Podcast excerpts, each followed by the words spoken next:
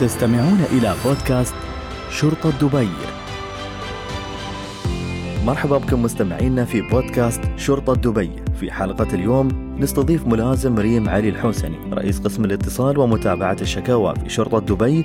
راح نناقش معاها إدارة المفقودات والمعثورات وكيفية التعامل معها بالإضافة إلى الإجراءات والتقنيات المستخدمة في البحث عن المفقودات. انضموا إلينا للاستماع إلى قصص النجاح والتحديات اللي تواجهها إدارة المفقودات والمعثورات في هذا المجال المهم. نرحب فيك ملازم ريم. يا مرحبا بك ومشكورين على الاستضافة. بداية تعرفين بدور إدارة المفقودات والمعثورات. بداية تم تأسيس الإدارة عندنا في 2016 طبعا تم تأسيسها بعد إصدار قانون اللقطة اللي تم إصداره من قبل سيدي صاحب السمو الشيخ محمد بن راشد حاكم إمارة دبي في 2015 قانون كان عبارة أن جميع الجهات لازم منها ترسل جميع المعثورات إلى الشرطة طبعا نحن بدورنا نتحفظ على هذه المعثورات لمدة عام كامل. بعدين يتم التصرف بها. جميع الأشخاص اللي كانوا مضيعين أغراضهم لهم الحق أنهم يطالبون بهذه المعثورات لمدة 15 سنة. ليستردون ممتلكاتهم. طبعا نحن حاولنا نسهل الإجراء على الجهات كلها فيتم التواصل مع الجهات سواء حكومية خاصة شبه حكومية ويتم إدراجها معانا في برنامج المعثورات المفقودات الذكي. فهم من يحطون هذه البيانات في البرنامج؟ نحن مباشرة يكون عندنا اطلاع على هذه المعثورات وبدورنا نحن نحاول يكون عندنا دور استباقي أن نتوصل لأصحاب المعثورات أو حتى آه، نتحفظ على المعلومات لحين يطالب بها الشخص لازم نسمع هذه القصص منك لكن آه، قبلها آه، لكن قبل هذا هل يوجد لديكم إحصائيات حول أنواع المعثورات الأكثر شيوعا؟ طبعا السنة اللي طافت وصلنا تقريبا 700 ألف بلاغ معثور على مستوى إمارة دبي أكثر البلاغات هي ملابس وإكسسوارات بعدها تي وثائق شخصية مثلا جوازات هويات بعدين عندنا لوحات المراكب فهذه من أكثر ثلاث فئات شيوعا في المحظورات عندنا. 700 ألف هذا يدل على وعي الجمهور فيكم وقنوات التواصل معاكم. تخبرينا كيف يتم التعامل مع الأشياء اللي يتم العثور عليها ولم يتم تحديد ملاكها أو لم يتم الإبلاغ عن فقدانها؟ بناء على القانون أن نحن عندنا مدة سنة. أن نخزن هذه المعثورات عندنا. بعد السنة يتم الإجراء اللازم. آه، عندنا عدد من المعثورات يتم تصدق فيها لبيت الخير وفي عدد يتم آه، بيعه عن طريق المزادات. طبعا حتى لو بعناه بس الشخص يقدر لو بعد 15 سنة إنه يجي مثلا يقول أنا ضيعت الشيء الفلاني نعطيه تشيك بالمبلغ اللي ينباع فيه المعثور. إذا آه، بعض المعثورات يتم التصدق فيها وبعض المعثورات بعض المعثورات يتم التصدق فيها إلى الجهات الخيرية وبعض المعثورات الأخرى يتم إدراجها في المزاد والشخص يقدر أنه يستفسر عن معثوراته لمدة 15 سنة. عمل منظم لآخر درجة.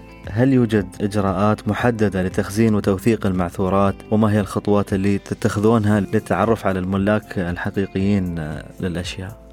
طبعا عندنا إجراءات محددة في تخزين وتوثيق المعثورات أولا نحن تركيزنا كله على البرنامج الذكي اللي موجود عندنا. فالبرنامج حتى المرحلة الانتقالية اللي ينتقل فيها المعثور من منطقة لمنطقة دايما تكون مسجلة في, في تاريخ البلاغ. فحتى التخزين اللي يكون عندنا إنه يطلع لك في أي مستودع على أي رف. فالتخزين يكون كله بإجراءات موجودة في النظام نفسه. طبعا عندنا من توصل الأغراض عندنا الإدارة يتم التدقيق مرة ثانية على البلاغ إن البلاغ تم تسليمه بطريقة صحيحة وجميع الأشياء أو المحظورات المدرجة موجودة أصلا في البلاغ نفسه. عقب يتم تخزينها لمدة سنة. العمل المنظم سر من أسرار نجاح وتميز القيادة العامة لشرطة دبي. آه وصلنا للسؤال المهم أو السؤال الجميل نقوله. هل تخبرينا بقصص النجاح يمكن مشاركتها مع الجمهور؟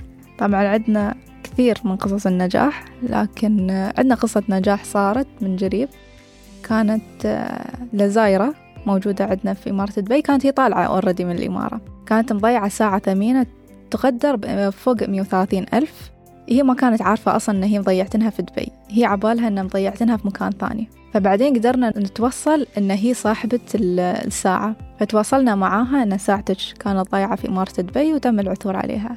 فهي ما كانت مصدقة. ويت بنفسها عندنا دبي عشان تستلم الساعة ومو بعارفة نحن كيف طلعنا البيانات إن هي صاحبة المعثور. وردة فعلها شو كانت الحرمة؟ طبعا هي انصدمت. لأن أصلا هي ما كانت حاطة ببالها أن ساعتها أصلا كانت ضايعة في دبي. فهذا بس يبرز مستوى الأمن والأمان اللي وصلنا له نحن في دبي أن شخص دورنا استباقي بحت أن حتى في المفقودات والمعثورات فسعادتها سعادتها كانت إيجابية بالنسبة للموظفين أن تعبنا كله ما راح على الفاضي في توصيل المعثورات لأصحابها. أكيد خلف هذا العمل أبطال وجنود مجهولين يشتغلون ليل نهار للحفاظ على الأمن والأمان والأمانة ووصولها للناس. ونحن نطمع بعد بقصة ثانية إذا تسمحين عندنا قصة ثانية اللي هي آه، كان عندنا أخ سعودي كان ضيع تلفونه في دبي. آه، طبعا التلفون ما كان فيه بيانات حتى ما كان فيه سم كارد لكن استخدمنا الممكنات المختلفة اللي عندنا الأمنية. ومن هذه الممكنات قدرنا نتوصل لرقم تلفونه اللي موجود في السعودية وقدرنا نوصل له التلفون لين عنده. وشكرنا وايد لأنه هو طلع شاعر. فيقول أشعاري كلها موجودة على التلفون فمن ضاع ضاعت هذه الأشعار. فأنا أحتاج التلفون بس حق الأشعار هذه اللي موجودة عندي. فمسكين كتب لنا حتى قصيدة للإدارة وشكرنا بعد وايد. آه هذه القصيدة نحن لازم نسمعها. ما سجلها هو بالصوت؟ إن شاء الله إذا تبون طرش لكم إياها. إن شاء الله. وصلنا لسؤال الختام. بالنسبة لقنوات التواصل المتواجدين عليها أنتم إدارة المفقودات والمعثورات تذكرينها لنا أستاذة لقنوات التواصل طبعا عندنا عدة قنوات تواصل. عندنا أولا 901 عندنا موقع آه، شرطة دبي وتطبيق شرطة دبي. أي شخص يقدر يقدم بلاغ مفقود عن مقتنياته و direct طبعا يوصلنا نحن في النظام ونقدر نطلع عليه. وعندنا بعد ال SPS اللي يقدرون يوجهون ويساعدون الناس. أكثر من قناة تواصل آه وصلنا للختام. شكرا لكم مستمعينا على متابعتكم حلقة بودكاست شرطة دبي حول إدارة المفقودات والمعثورات. نأمل أن تكونوا استفدتم من المعلومات والنقاشات اللي قدمناها في هذه الحلقة. انضموا إلينا في المستقبل للمزيد من المحتوى المثير والمفيد. شكرا جزيلا ملازم ريم علي الحوسني على وقتك الثمين. مشكورين والقصرا نحن في شرطة دبي ملتزمين بتقديم الأمن وخدمة المجتمع وإعادة الأشياء والمفقودات لأصحابها يعد جزءا مهما من هذا الالتزام. نحن نستخدم التكنولوجيا والإجراءات المناسبة للتعامل مع البلاغات وإدارة المفقودات بكفاءة وفعالية تذكروا دائما أنه يمكنكم التواصل مع شرطة دبي مثل ما وضحت لنا ملازم ريم علي الحوسني عبر تطبيق شرطة دبي وعبر الموقع الإلكتروني لشرطة دبي والتطبيق الذكي ومراكز الشرطة الذكية SBS ومركز الاتصال 901 لتقديم البلاغات عن المفقودات والمعثورات. نحن هنا لخدمتكم ومساعدتكم في أي وقت. وفي الختام تقبلوا تحياتي محدثكم محمد إبراهيم وإلى اللقاء في الحلقة القادمة. استمعتم إلى بودكاست شرطة دبي.